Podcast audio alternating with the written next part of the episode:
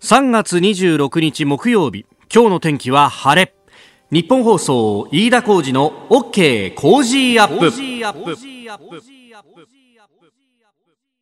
朝6時を過ぎました。おはようございます。ニッポン放送アナウンサーの飯田浩司です。おはようございます。ニッポン放送アナウンサーの新行市佳ですニッポン放送飯田浩司の OK Cozy up。この後8時まで生放送です、まあ、昨日の夜8時というと、まあ、そこから東京都の小池知事が会見をするということで、まあ、あのこれ見ないともうニュース決められないよね今日はって言ってですね、うん、もうなんかその前後ぐらいから、えー、今日の担当のディレクターさんと電話で連絡取りながらずっとバタバタしてた感じなんですけれども、はい、ね。えー、かなり緊張感を持った表情で都知事の会見、うん、一部お聞きいただきましょう。今の状況がどういう状況にあるかということを一言で表しますと、感染爆発の重大局面と捉えていただきたいと存じます。感染拡大の重大局面、感染爆発の重大局面という、まあね、あの、ボードまで用意してね、えー、かなりいい期間を訴えていたということであります。まあ今日のね、えー、新聞各紙もこれが一面トップですし、メールもたくさんいただいておりますし、えー、後ほどまた、あ今日のコメンテーター、飯田康之さんともこれ深めていこうと思いますけれどもね。で、あの、会見をこう見ていると、うん、その中にですね、まあ普通会見っていうと、まああの、見知った顔といってもニュースで見たことがあるとか、そういう顔が多いんですけれども、あれ、この人一緒に番組やったことあるぞっていう人がいらっしゃって、はい、あの東京都医師会からもお一方ね、えー、出ていらっしゃいましたが、あの東京都の災害医療コーディネーターも務めてらっしゃる東京都医師会の猪口正孝、えー、副会長、はい、あのこの番組6時15分過ぎのモーニングライフアップ今日の早起きドクターというゾーンで、うん、東京都医師会のねお医者さん、えー、様々出ていただいているんですけれども、あの猪口さんも何度かね、はい、えー、出ていただいたことがあって、あおおこの人知ってると思って。口さんだってなりましたよね。ねそうそうそうそうそう、うん、いや、で、あのー、今のね、えー、病床の話であるとか、そういう医療全体のこう体制のお話をされてましたけれども、はい、まあ、やっぱり会見だと、まあ、端的に答えなきゃならないと、さほど時間もないと、で、記者さんの質問に答えるという形でありましたので、まあ、あの、猪口さんのね、えー、コメントというのは、えー、まあ、全体の中で言うと、2割、3割ぐらいだったというふうに記憶をしてるんですけれども、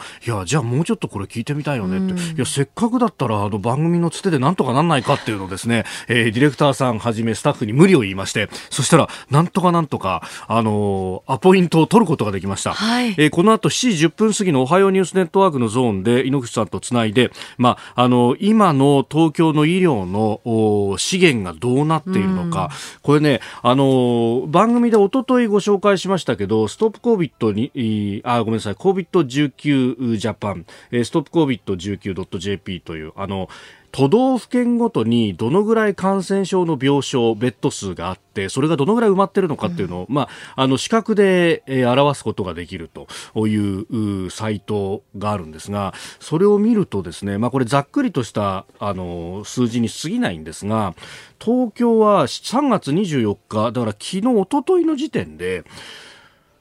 感染症の病棟すべて埋まっていて結核病棟をコロナに回さないとこれ回らないっていうような状況になってるんじゃないかというような数字が出てきております。まあこのあたり実際にまあ目の前で、えー、数字も扱ってらっしゃる猪口さんにですねその辺のまあどういった状況なのかと。まあ結局そのウイルスを怖がるというのはもちろんそうなんですけれどもそれ以上にこの医療が必要な人に医療がきちんと渡らないというこれをまあ医療崩壊とまあ定義をするようですがその状況に至ってはいけないという期間を皆さん本当共有していると、えー、専門家は特に共有しているという部分でもありますので、まあ、ちょっとその辺はあの詳しく7時10分過ぎのコーナーで聞いていきたいと思います。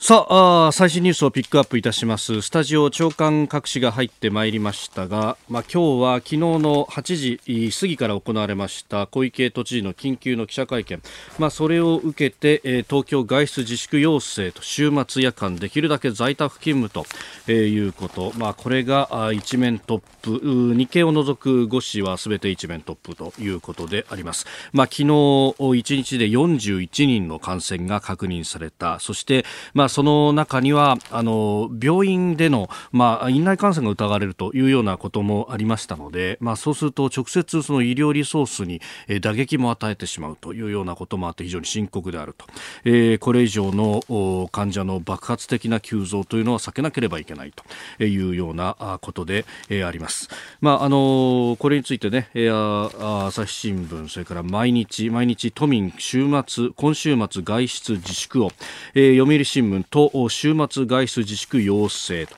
えー、それから産経新聞と週末の外出自粛要請、えー、東京新聞もと今週末の外出自粛要請と、えー、週末の話が中心ですが週末のみならず、えー、週内だから今日や明日もできる限り、えー、テレワークであったりとか、まあ、在宅の勤務を中心とするなりあるいはもうお休みにしてしまうなりというところで、えー、できるだけ外に出てくれるなというようなことは強調してました。あのメールやツイッターでもこれさまざま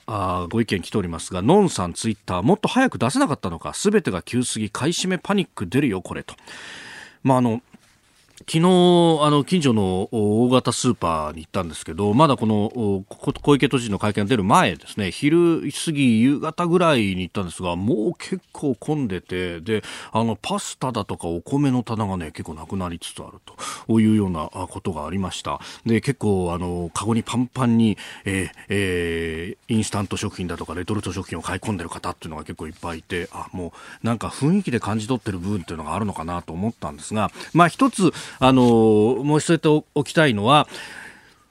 災害の時と違って例えば地震だとか水害とかそういう災害の時というのは物理的にその物流が止まってしまうというリスクがありますんでそうするとあじゃあ早く買わなきゃというふうな、えー、連想もあるんですけれども、まあ、このコロナウイルスに関しては物流が止まるわけではないというのが一点。それからあの電気ガス水道といったインフラが止まるわけではないということがあります。ですんでこれ物流が止まらないということはですねあの待ってればのは必ずやってくると。だから今買わなくても、その、あの、うちもそうだったんですけど、物理的にうちお米なくなりそうだったんですよ。で、パスタももう切れそうだと。あ、だから買っとこうと思って買いに行ったら、あれ結構ないって言ってびっくりしたんですが、これ、あの、今、米びつにお米パンパンにある方は、そんな1日で1食はないでしょっていうね、1日で5キロ10キロ食べないでしょっていうことを考えると、これ物流が回っていれば倉庫には必ずあって、で、しかも国には備蓄米というものが必ずあってですね、え、えー、需要は必ず足りるだけの供給があるということを考えると、まあ、ここもまさに不要不急で、で、これあの、昨日もですね、小池都知事の会見の中で、まあ、若者で無症状の方が、あの、蔓延を引き起こす恐れもあるという指摘があったんですが、一方で、あの、健康状態的に一番リスクがあるのは、えー、ご高齢の方であります。既往症のある方と高齢の方っていうのは死亡のリスクも高いとコロナコロナウイルスに関しても言われてますんでそうやってわあこれなくなっちゃうかもしれないからうちお米あるけど買っとかなきゃって言って外出した先でですねスーパー長蛇の列とここがクラスターになる可能性だって否定はできないわけですね、えー、そう考えるとここは賢く買い物もしていくべきだし私は不要不急の買い物っていうのも自粛っていうのはこれあり得ることなんじゃないかと。あの経済を回すという意味とはまた別にですねそんなにリスクしはなくてもいいだろうといういうことがあります。でそれからあのメールで高橋さん宇都宮市の方、えー、外出自粛要請ですがこれじゃ弱い。電車に乗って仕事行きなさいとも解釈ができます。家族が東京に住んでるんで心配です。早く欧米諸国のような外出禁止令を出してほしいというふうにもいただきました。あのこれに関してはですね、あの、外出のじゃあ、あの、禁止的なものを出せるかっていうと、法律上は、あの、緊急事態宣言をした後であれば、えー、インフルエンザ等特別措置法の条文を使用して、え、えー、第45条などを用いてですね、えー、移動の制限であるとか、あるいは、あの、施設の使用の中止というのを、まあ、最初は要請なんですけれども、指示もできると。で、それは都道府県知事の権限でできるというふうに書かれているんですが、前段となるですね、え緊急事態の宣言というのを政府がやらないといけないというのがございます。で、え今のところ政府がまだ出していないと。で、これ、条件としては、あの全国的なこう蔓延というものが懸念されるというところで、まあ、地域などを区切って、えー、非常事態宣言というものを出すことができるというふうに書いてますんで、まあ、あのそのフェーズには非常に限りなく近づいているというかもう僕は出してもいいんじゃないかというふうにも思うんですけれどもいずれにせよですね政府があの緊急事態宣言を出してない以上は都道府県知事の権限がありませんのであの要請という形にしかできないと。であの小池都知事 K1 についてを引き合いに出してましたけれども今週末の後楽園ホールでのイベントというのは無観客試合をやるというふうに言ってました。これも無観客試合の要請しかできないんですよ。でこれがもし緊急事態宣言が出されていれば大規模な人が集まるようなホールのような場所は、えー、使用の中止を指示最終的にはできるので、えー、そうするとおそれに基づいて、えー、止めることができるんですけれどもあのだから早く緊急事態宣言は私出した方がいいと思うんですけど、まあ、経済的にどうなるんだというところであるとかをおそらく勘案してるんですがもはやそんなレベルではないような、えー、気もいたします。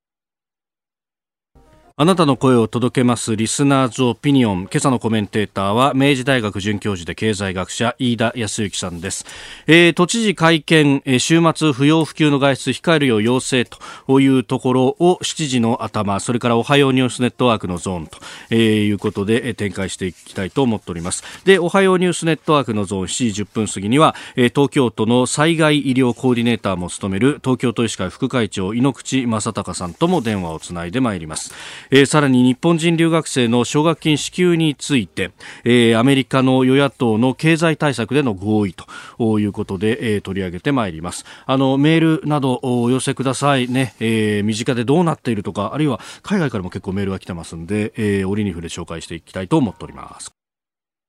あなたの声を届けますリスナーズオピニオン、えー、ニュースについて、まあ、コロナウイルスについてはね本当にたくさんいただきますし、まあ、外出の自粛って言っても一体どうしたらいいんだよとこういうところもたくさんメールやツイッターでいただいております、えー、パイソンさんツイッターです、えー、公権力が民間の経済活動の抑制を言うんであればその保証も合わせて約束しないとダメだと、えー、民間が一方的に損害を被るようなことがあってはならないと、まあ、おっしゃる通りでそのスキームも含めてね、えー、非常事態宣言で、えー、きちんと予算を当ててっていうことをやらなきゃいけないんですが、なんといってもその調整を担うはずの、えー、新型コロナウイルス対策室が、えー、出場が決まったのが昨日の人事っていうんですから、これ法律が通ったのは3月の頭で一体何をしてたんだ今までっていうのもですね、これあんまり報じられないんですけど、おいおいおいっていう話は私憤りとしては思っております。えー、それから海外からの目、えー、ね、えー、ポッドキャスト YouTube で番組配信をしてますんで、いろんなところから来ますが、が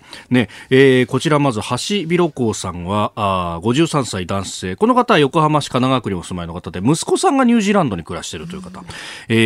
すで、にロックアウトがニュージーランド始まっていて4週間ほとんど行動宣言されています。帰国の手配も間に合わなかったので仕事もできない状態で滞在しています、え、日本よりも感染者も少なく人口密度もはるかに少ない国でも最大限の緊張を持って臨んでいます。なぜ我が国はまだ普通に暮らしているのかもっと厳しくしないのか人命より優先する経済活動があるというのかお願いしている場合じゃないと思いますと、まあ、そこ海外のことを聞くとそうやって思う方もね、えー、多くいらっしゃいますよね。私も去年そういえばニュージーランド行ったんですけどあのおっしゃる通り人口密度すごい低いなっていうのと、えー、やっぱあの噂通りに人よりも羊のが多い国っていうのはね、えー、ですのでそういう国でもこれだけのことをやってると、えー、いうこと。その危機感というのはいろんなところからいただきますね、えー、サンフランシスコ在住の59歳の女性の優香さん、えー、日本はちょっと気緩めすぎなんじゃないかと心配してますね、えー、検査を絞って医療機関の崩壊を防ぎたいのはわかるんですがこのままだらだら何ヶ月も続きそうです、えー、もう一度気を引き締めて頑張ってもらいたいと。あの当地の様子としてはえー、戒厳令が出たように日本のニュースでは報道されてますがサンフランシスコ食料品の買い出し散歩なんかは OK で私も昼時3 40分歩いてますと、えー、いうことをいただきました。スーパーマーケットなど60歳以上の人たちだけがお買い物できる時間帯を作ったりしてますと。ああ無症状感染者が感染させるっていうリスクを背負わないようにこういう工夫っていうのも確かにね現場ではいろいろ起こってるんですね。さあ、7時台はコメンテーターの方々とニュースを掘り下げてまいります。今朝のコメンテーター、明治大学准教授で経済学者、飯田康之さんです。おはようございます。おはようございます。よろしくお願いします。大学は今、春休み中というか、ずっとお休みですか？あそうですね。あの、卒業式も中止、ええ入学式も中止。で、授業の開始は、明治大学今のところ4月下旬を予定してるんですけれども、学校によっては、これゴールデンウィーク明けスタートに変えるところも出てるみたいですね。なるほど。まあそうするとこの間の3連休とかね、どうしようって学生さんなんかもそうですね。みんな出かけたくなりますもんね。でまあ都知事の緊急会見でも言及されましたけれども、なかなかちょっと東京都は、はい、あ今対策微妙な、えー、一番の正念場になってきてるんじゃないんですかね。うん。まあその辺後ほど7時台、今日は7時台前半はもうそのニュースということで、はい、えー、お送りしていきたいと思います。あの東京都医師会の副会長猪口正孝さんにも、まあ、今の東京の医療のリソース、まあ、資源の現場なども聞いていきたいと思います。飯田さん今日もよろしくお願いします。よろしくお願いします。ここでポッドキャスト YouTube でお聞きのあなたにお知らせです。ラジオの日本放送飯田浩司の OK 工事アップではお聞きのあなたからのニュースや番組についてのご意見お待ちしております。ぜひメールやツイッターでお寄せください。番組で紹介いたします。どうぞよろしくお願いしますえ今朝は明治大学准教授で経済学者飯田康之さんです。おはようございます。おはようございます。飯田さんには番組エンディングまでお付き合いいただきます。では最初のニュースこちらです。小池都知事が緊急会見。週末の不要不急の外出を控えるよう要請。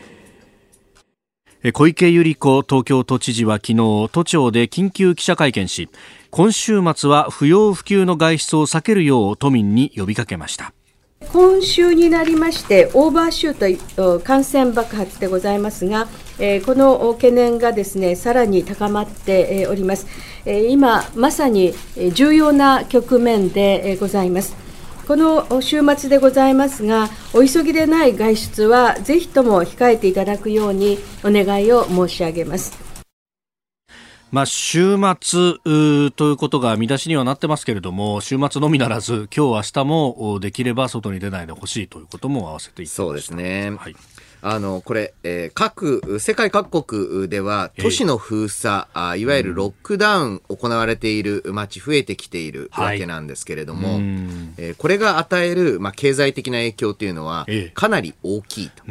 さらに、あの、東京の場合はですね、えー、実際にロックダウンされると、東京、埼玉、千葉、神奈川は、はい、えー、自治体は違いますけれども、経済としては一体ですので、じゃあ埼玉から都内に通勤している人はどうするんですか、えー、はい。えー、来ちゃいけないんですか？帰っちゃいけないんですか、えー、こういう状態になりますのでですからなんとかそのロックダウンの一歩手前で踏みとどまりたいということなんだと思います。で、えー、じゃあロックダウン、えー、回避しながら、はい、この感染拡大を抑えるってことできるのかというと、韓国はあ実際にロックダウン実施していませんけれども、はい、一応感染者頭打ちの状態まで来てるわけですね。で、えー、この感染者の頭打ちというのが、どの程度のところで発生するのかわからないと、はい、えー、例えばあの、週末といいますか、この連休、非常に人出多かった。そうですね、3連休は。どこも、あの、大変な人出だったようなんですけれども、まだその影響というのは、はい、検査の陽性の人数に現れてこない時期ですから、それでちょっと61人、この61人も、正直ですね。あ、41人。いや、ごめん、失礼しました。はい、41人ですね。ええー、41人というのも、たまたま出る、はい、まあ、もともとあの数自体が少ないので、えー、上振れ下振れっていうのは毎日あるんですね。えー、それによる影響を、つまり単なる偶然に近いのか、はい、明確に増えているのかというのが、えー、ここ数日、今週中の日々の検査結果で分かってくるところなんじゃないかと思いますね。まあそうですよね。感染してから、まあ最長で2週間とも言われますけれども、まあ大体3、4日から1週間ぐらいで、まあ症状として顕在化してくると。はい、だからこれからがまさにその正念場というか、数字に現れてくる時期になっちゃうわけですよね。そうですね。えー、ここまではですね、はい、えー、比較的、やはり日本国内、そこまで大きな感染というのが見られていない。中でも東京は、えむしろ他の、まあ、より人口の少ない、え府県、え道府県よりも、えーまあ、ある程度沈静化またはコントロールされてるんじゃないかっていうふうに思われていたんですが、やはりここに来て、えー、増加している。で、えー、まずそれによる、まあ、経済的な影響というのも非常に大きいわけなんですが、えー、その前段階として、どういう選択を取っていくのか。うん実際私、ロックダウンはですね、東京の場合はかなり難しい、えー、年だと思います。経済的な面でリスクが大きすぎる。えー、あの、経済リスクが大きいのと、あと可能かどうか。っていう問題ですね。かなり広範囲にわたってしまうということですか？はい。物理的にも。そうなんです。えー、例えば、まあ、パリなんか典型ですけれども、はい、そのパリ都市圏という都市圏なんですね。えー、だけれど東京の場合は、もう関東全域が、まあ、まあ、ビジネスの面では東京なんですよ。そう、ね、そうするとですね、えー、一定の地域の中の一部だけをどうロックダウンするんだっていうのが、えー、非常に難しい。つまりは、あの、車でもすぐ行けちゃうし、はい、えー、じゃあ私鉄各線、えー、どうするんですかというこういった選択も非常に難しい。ですから、うん、今本当にもうこの党は今週の結果というのを待っている状態だと思いますよね。はい、えー、この後おはようニュースネットワークのゾーンでもこのコロナウイルス昨日の都知事緊急会見についても扱ってまいります。おはようニュースネットワーク取り上げるニュースはこちらです。小池都知事今の東京都について感染爆発の重大局面と発言。今の状況がどういう状況にあるかということを一言で表しますと感染爆発の重大局面と捉えていただきたいと存じます。感染爆発重大局面、えこの認識を皆様方と共有するそしてお一人お一人の行動が社会全体にもさまざまな影響をもたらすというそのような自覚を持っていただいて、えこの難局を皆様と共に、え乗り越えていきたいと考えております。お聞きいただきましたのは昨日8時過ぎから行われました東京都の緊急の記者会見でありました。今の東京の状況は感染爆発の重大局面だと。男女合わせて昨日41人が新たに新型コロナウイルスに感染していることを確認したと発表をしました。まあ1日に発表される数としては非常に多いと。そうです、ね、今までよりはかなり多いということですよね。まああのこれの与える影響というのはまあ経済面なども含めて、えー、いろいろとねえー議論があるところなんですが、はい、えー、現在そして今後の医療体制について、えー、昨日のこの会見にも出席されました東京都災害医療コーディネーターも務めていらっしゃいます東京都医師会副会長の井ノ口正隆さんにお話を伺いたいと思います。電話がつながってます。井ノ口さんおはようございます。おはようございます。よろしくお願いいたします。朝からすみません。よろしくお願いしますあの昨日発表された41人という数字、まあ、東京都一気に感染者数が2倍以上となりました、この理由というのはどういったものだと考えられますか？はい。あのこの41っていう数字が出るのは、ええ、あのこのコロナウイルスの潜伏期間を考えるとですね、はい、まあ、過去の2週間ぐらい前、えーまあ、全部含めると3週間ぐらい前の過去の起きた事実が今になってこう見えてきてるわけなんですけれども、はい、そのあの過去のことを考えますとですね、はい、やっぱりあのパンデミックで世界中に広がった、その広がった国から日本人が観光客の方であったり、在留邦人の方たちが一気にこう日本に戻ってきてますね、はい、そのその感染している方たちが戻ってきている、はい、それからあの、まあ、院内感染がありまして、ええー、クラスター感染で十数名出ておりますので、はい、その外国からの方たちと、院内感染のクラスターが、まあ、合わさった数が、あおととい17名の上に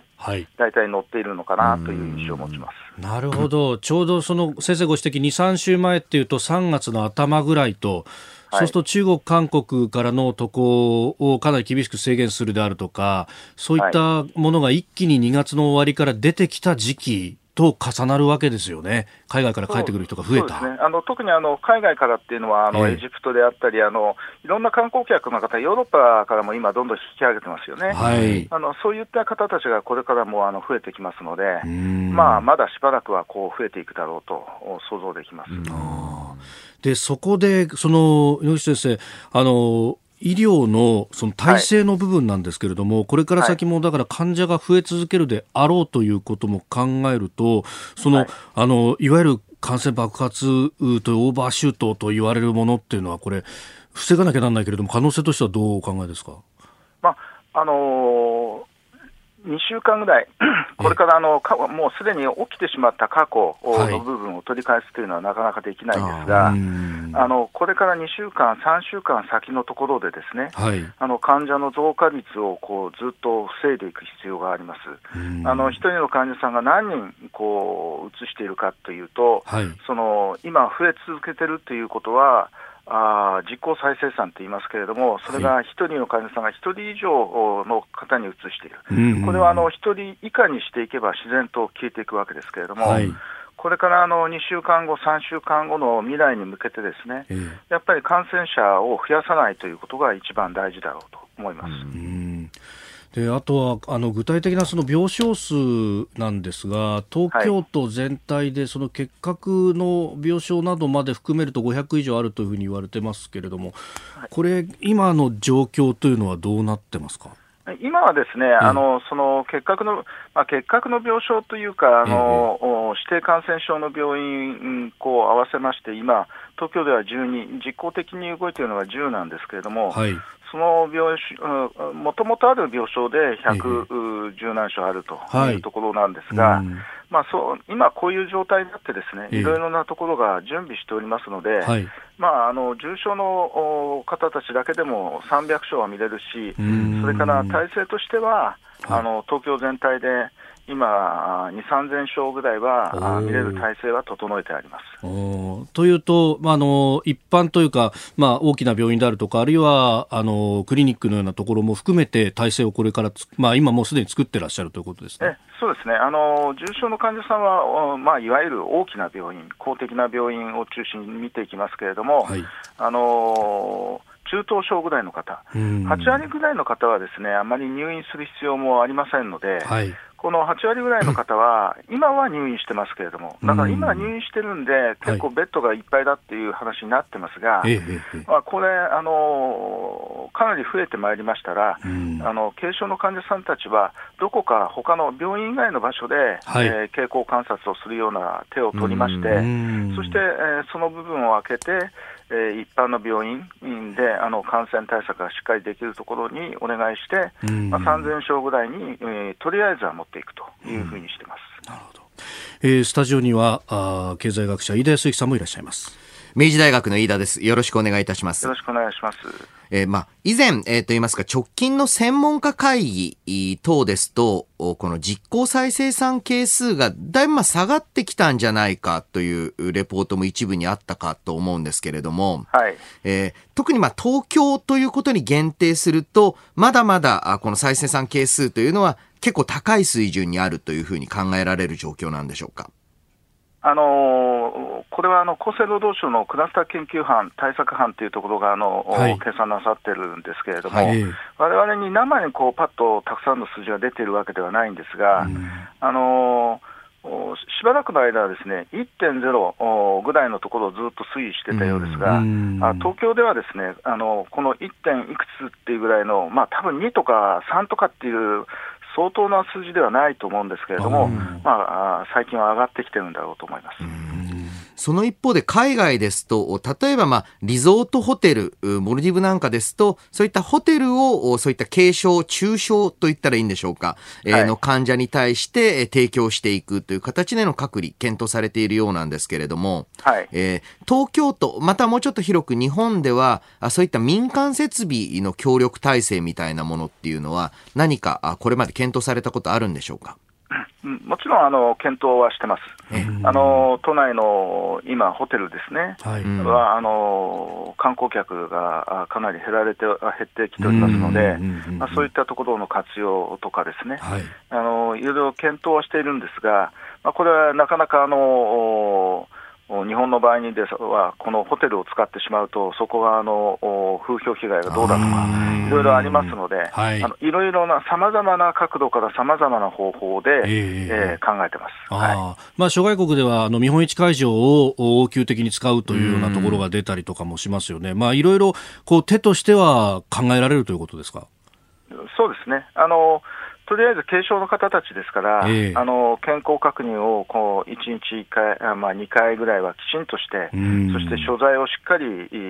捕まえておかないとですね、はい、危ないですから、あのまあ、いろんな方法を、うん、そういう見本市みたいなところにベッドを並べるっていうのは、はい。まあ、いろんな映像で見て、えー、いらっしゃると思いますけれども、そういう方法も当然検討しております。はい。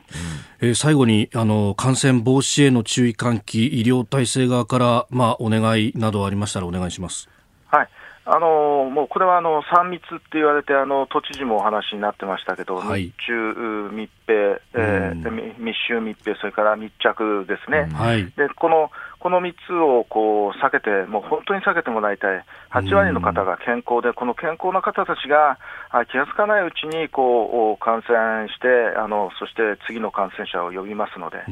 それから医療提供体制としては、ですね、はい、あのちょっと調子悪いって言って、すぐこう診療所、病院に行くのではなくて、必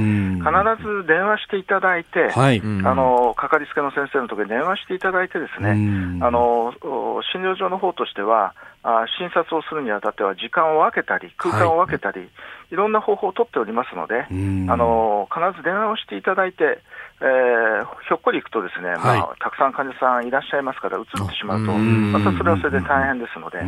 ういうふうにあの心がけていただけると、本当にありがたいと思います。はい、榎口さん、朝早くからどうもありがとうございました。どうもありがとうございました。え東京都災害医療コーディネーターを務めてらっしゃる東京都医師会副会長、井ノ口正隆さんにお話を伺いました。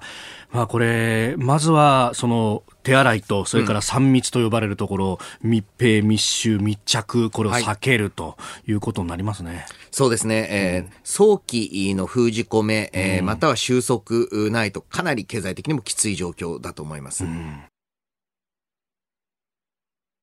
続いて教えてニュースキーワードです。日本人留学生の奨学金支給萩生田文部科学大臣は昨日感染症危険情報のレベル2以上の国や地域で支給が停止されることになっている日本人留学生への奨学金について。帰国が難しい学生などへは支給を継続することを明らかにしました。これ番組にですね留学生の方からメール来てるんですよ、はいはい、えー、ポーランドにいらっしゃる交換留学生の20歳20歳の女性ロロさん、えー、クラクフという町からメールを送ってます、うんうんうん、えー、1年間の予定で去年9月から今年7月までポーランドで勉強する予定だったんですが帰国命令が出て帰ることになりました、はい、ところがえー、直行便のあるワルシャワから東京までのフライトは、えー、4月半ばまで全便欠航、うん、他国からの直行便は出てるんですがポーランドから隣の国への、えー、鉄道バスが現在出ておらず取り残されていますと。この先1か月ぐらい出られそうにありませんというメールをいただきました、うん、あのこれ、本学、明治大学でも交換留学生への措置というのを急がれているんですけれども、はい、そもそもですね、この感染症危険情報レベル2になると、えー、えー、奨学金が停止というのは、はい、これはあのそういう危険な地域に出ていかないでくださいねっていうために前にということだったんです、ね、ある規則なんですよ。はい、でそれを杓子定規に、えー、まあ、えー、まあ、適用して、はい、常に一ている、まあ、学生に対して奨学金を停止するぞという、停止せざるを得ませんよというふうに、ん、まあ、発表されたと。はい。そしたら慌てるわけですよね。いや、そうですよね。で、急遽帰国する、しないとか、諦めるとか、またはまあしょうがない自費でとかっていうのを検討することになったんですけれども、こういった、まあ、ある意味緊急事態ですから、はい、普段のルールというのを、そんなに、なんていうか、そのまま杓子定規に当てはめた発表をしたことで、はい、だいぶ混乱起きたと思うんですよね。そうですよね。で、えー、それこそ先ほど井ノ口先生の指摘にもありましたけれども、はい、そのせいで、うん、えー、まあ、ある程度、無症状の状態で感染して日本に帰ってきて、うん、えー、それが、まあ、例えば東京でのえー、まあ感染者の拡大につながっていたり、はい、どうもですね、この、えー、これ東日本大震災等の時もそうでしたが、いわゆる平時モードと緊急時モードの切り替えというのが、はい、えー、日本の行政もそうですし、様々な組織非常に下手だと思いますね。えー、例えば、まあ、あの、いろいろな、あまあ、テレワークの措置とかをやっているのに、はい、定例の会議だけは、なぜか必ず、ええみんなで集まってやってますと。うん、なんて言いますか、それは、例えば、ナイキとか規則で、はい、えー実際に集まることになってるから、えー、そういう緊急時平時の切り替えが全然できてないわけですよ。そうですよね。これから年末、年度末迎えるじゃないですか。ええ、月末で。これ、書類出すのはハンコついて会社回さなきゃいけないとか、絶対そういう会社ありますよね。そうなんです。そうなんです。あの、かなりのところが、え、結局ですね、最後は、記名捺印で出してください。え、じゃあそのために会社行かなきゃなんないの？みたいなね。だからテレワークでそれ受け取る人もいるわけなんで、でね、テレワークにした意味ないじゃんっていう。うんうんえー、この切り替えっていうのも考えていかなければなりませんし、えー、24日、おとといですね、文部科学省が、はい、あまあ、国公立大に向けて、えー、まあ、4月からの授業の措置について、えー、まあ、通知を出しています。はい、で、えー、こういったのを見ているとですね、かなり、まあ、ちょっとずつ柔軟にはなってきているんですが、例えば学校等もですね、えー、まあ、遠隔教育、はい、例えばウェブでの授業であったり動画配信による授業、うん、こういったものを組み合わせて、えー、なんとかですね、えー、この感染の封じ込め収束に対して協力していくような体制っていうのを作っていかなきゃならないと。うん。ね。はい、しかしなかなかね、はい、あの本当にまあ自分がいる大学もそうかもしれないですけれども、えー、えー、普段こうしているから規則だからっていうのから抜けられない、そして、えー、緊急時モードだというのが一番分かってないのが日本の経済政策ですよ。あうん。なんか普段の景気対策の大きいやつだと思ってませんか、と全然話、また質が違うんですよ。よくこのコロナショックの規模感は、もうずっとリーマンショック以上とか未満とか言ってる人いますけど、全然質が違いますよと。今回のは不況じゃないんですよと。近いといえば何かって言えば、まあ、ある意味で言うと、まあ、大震災のような、えー、大自然災害に見舞われてるっていう観点がですね、はい、どうも経済政策とかさまざまなあ政策立案の場を見ていると欠けてるんじゃないかなと。全然質が違いますよ不況とは。不況のすごいやつじゃないんですよっていうのをちょっと考え直す必要があると思いますね。はい。えー、後ほど経済対策についてはスクープアップのゾーンでまた詳しくお話をいただきたいと思います、はい、え今日のキーワード日本人留学生の奨学金支給でしたえー、メールやツイッターで感想等も来ております。先ほどね、あの、東京都医師会副会長の井口正孝先生と電話をつなぎました。あの、さて、とりあえずさんツイッターです。専門家の話を聞くと落ち着きますね。そうですね。うん。まあこれね、結構、なぜ感染者がこれだけ増えてるのかっていうのも論理で説明してもらうと、なるほどって腑に落ちますもんね。そうですね。あの、例えばですね、多くのメディアというのはこういった時に、まあ、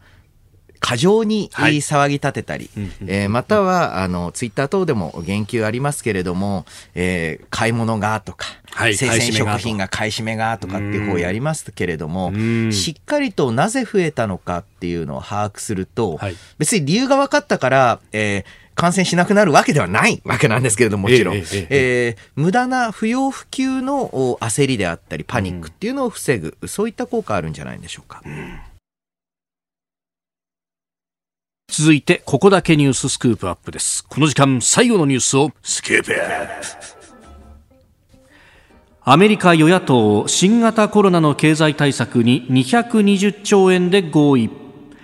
アメリカのトランプ政権と与野党の議会指導部は日本時間25日午後新型コロナウイルスによる経済的なショックの回避を図るため総額2兆ドルおよそ220兆円規模の経済対策で合意しました。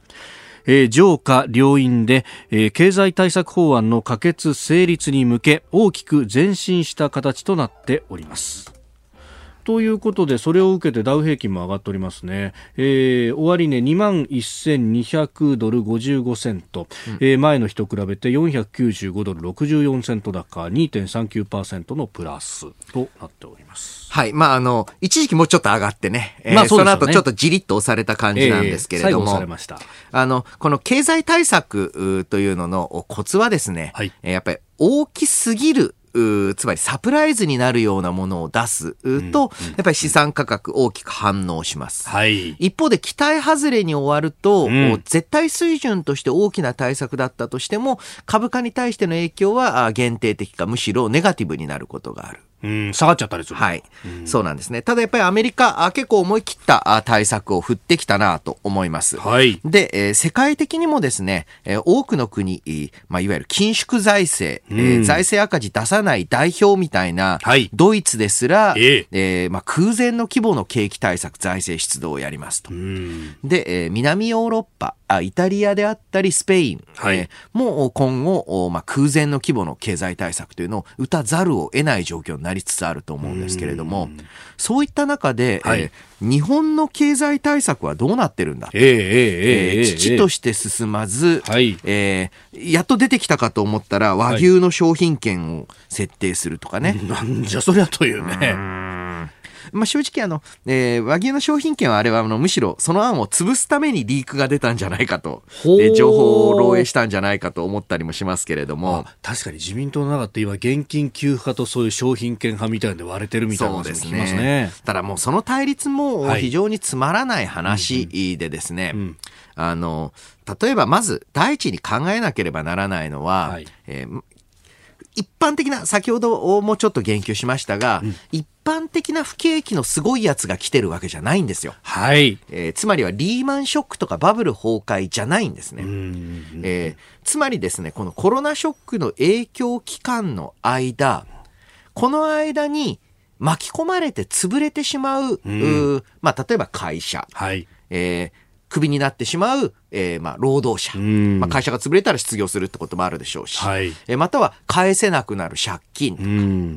えー、そういった形で、広い意味での財産ですよね。はい、経営するっていう財産とか、えー、雇用をちゃんと働き口を持ってるとか、その中でいろいろ仕事をして経験を積んでるっていう財産。そういった広い意味でのストックが、はい。傷つかないように、これが最優先なんです。うん、なぜならば、えー、こういった一時的一過性のショックの場合は、はい、こういった財産、ストックが傷ついてなければ、えー、一応コロナショックが収束した後に、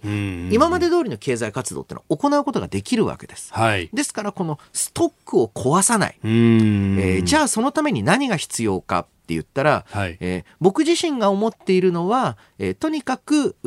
まあ、必要に応じて必要額を申請すれば、無担保で、うん、えー、無担保無利子でお金を貸し付けなさいと。企業であれ、個人であれ。はい、で、その一方で、えー、2020年度の個人だったら確定申告。はい、えー、または、えー、企業だったら、あまあ、決算、法人税の申告の時に、うん2019年、去年に比べて売上が落ちた分は、え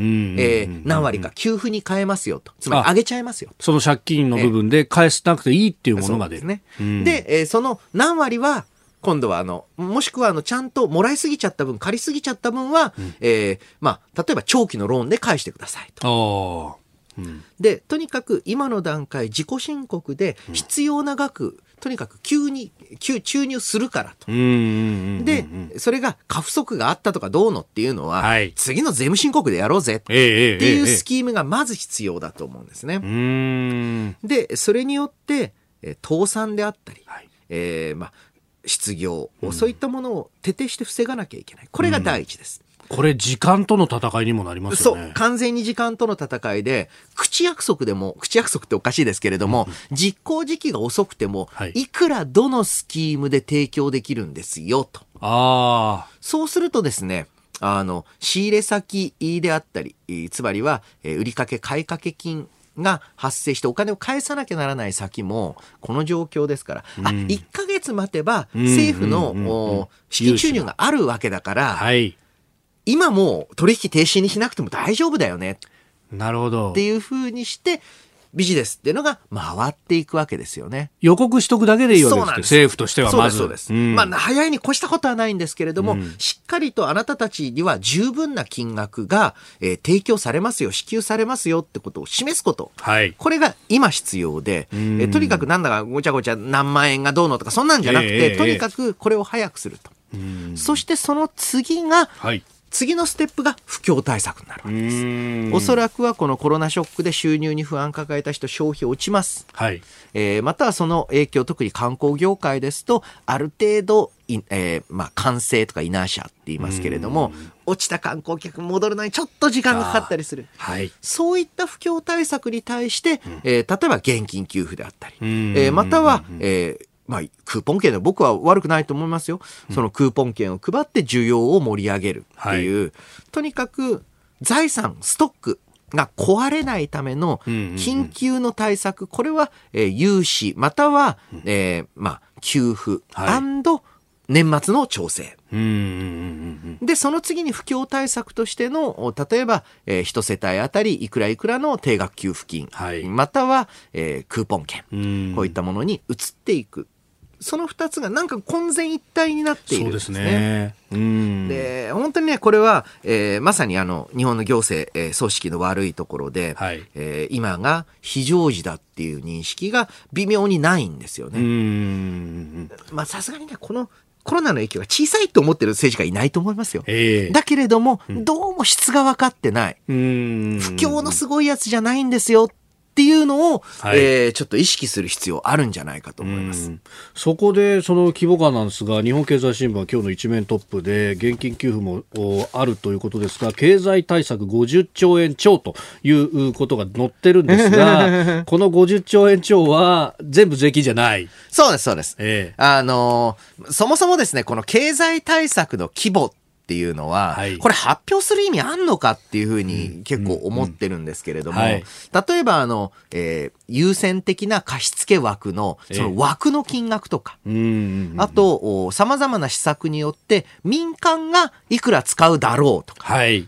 そういうよくわかんないところまで含めて50兆円って言ってるんですけれども、そうじゃなくて、必要なのは、まあ、真水って言い方しますけれども、はい、じゃあ政府はいくらお金を使うんですか、っていうふうに、えー、この真水の金額がいまいち分かってないんですけれども、えー、これ個人的にと言いますか、私自身の計算ですと、はい、真水で15兆は最低必要。できれば真水で20必要だというのが、えー、イメージですね。もっと多くても構いません。多すぎて後で、えー、回収する分には、後であの引き締める分には、あ全く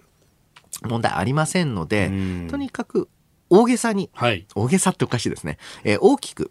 えー、必要なところに必要以上に届くように。で、必要じゃないところにも間違えて届けちゃっても、そういうことがあってもしょうがないんだはい、こういう時期に例えば所得制限どうのとか、うん、本当バカみたいで、えー、これ所得制限すると、配るのが遅くなるんですよ、うんうんうん。ますます遅くなりますよね。だったらどうすりゃいいのか、とにかく配っちゃって、うんはい、えー、後で年末の税務申告、うん、確定申告の際に、えー、例えば、まあ、ある意味で言うと現金給付なんかいらなかったと。はい、普段通りの給料もらってたのに現金給付もらっちゃったよっていう人は、一部そこ税金で回収するとか、いろいろ後で調整すればいいんです。とにかく急ぐっていうことが重要で、うん。うん、何かその重症患者を前に、はい、えー、何かあの、えー、普段から運動しておけばよかったとかって言ってるようなね、なんだかよくわかんないことが始まっちゃってるんですよ。あの、給付の仕方として、昨日高橋洋一さんが言ってたんですけど、うん、あの、政府の振り出し小切手で、もうとりあえず配ってしまえと、こういうことをおっしゃったんですが、これどうですかね？まあ、ただですね、日本の場合、小切手を使う習慣というのが薄いので、はい、えそれ持ってもお店で買い物できないですよね、多分。高橋さんは銀行、サインをして銀行に持ってって、で、あの、お金をもらうっていうスキームだと。まあ、多分あの、マイナンバーがちゃんと普及普及してれば、そこにお金を注入すればよかったんだけど、そうできないんで、住所把握してる人にはみんな送れる、はい、スキームということだとは思うんですが。あの、むしろですね、えー、まあ、どの形でも、小切手の形も十分あり得ると思うんですけれども、うん、とにかく急一番急げる方法っっていうのを考える必要があると思いますね。はいはい、うんまあ本当時間との戦いのはずなのに結局一番遅くなってんじゃないかって話ですね。そうそうそうそうあのどんなに正しいことよりも早いことが今重要なんだっていうのを全然分かってないんじゃないかと思うんですよね。はいえー、今日のスクープアップ各国の経済対策特に我が国はどうだという話をいただきました今日もポッドキャスト YouTube でお聞きいただきありがとうございました。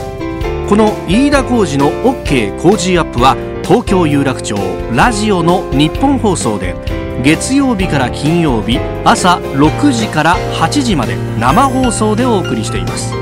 生放送を聞き逃したあなた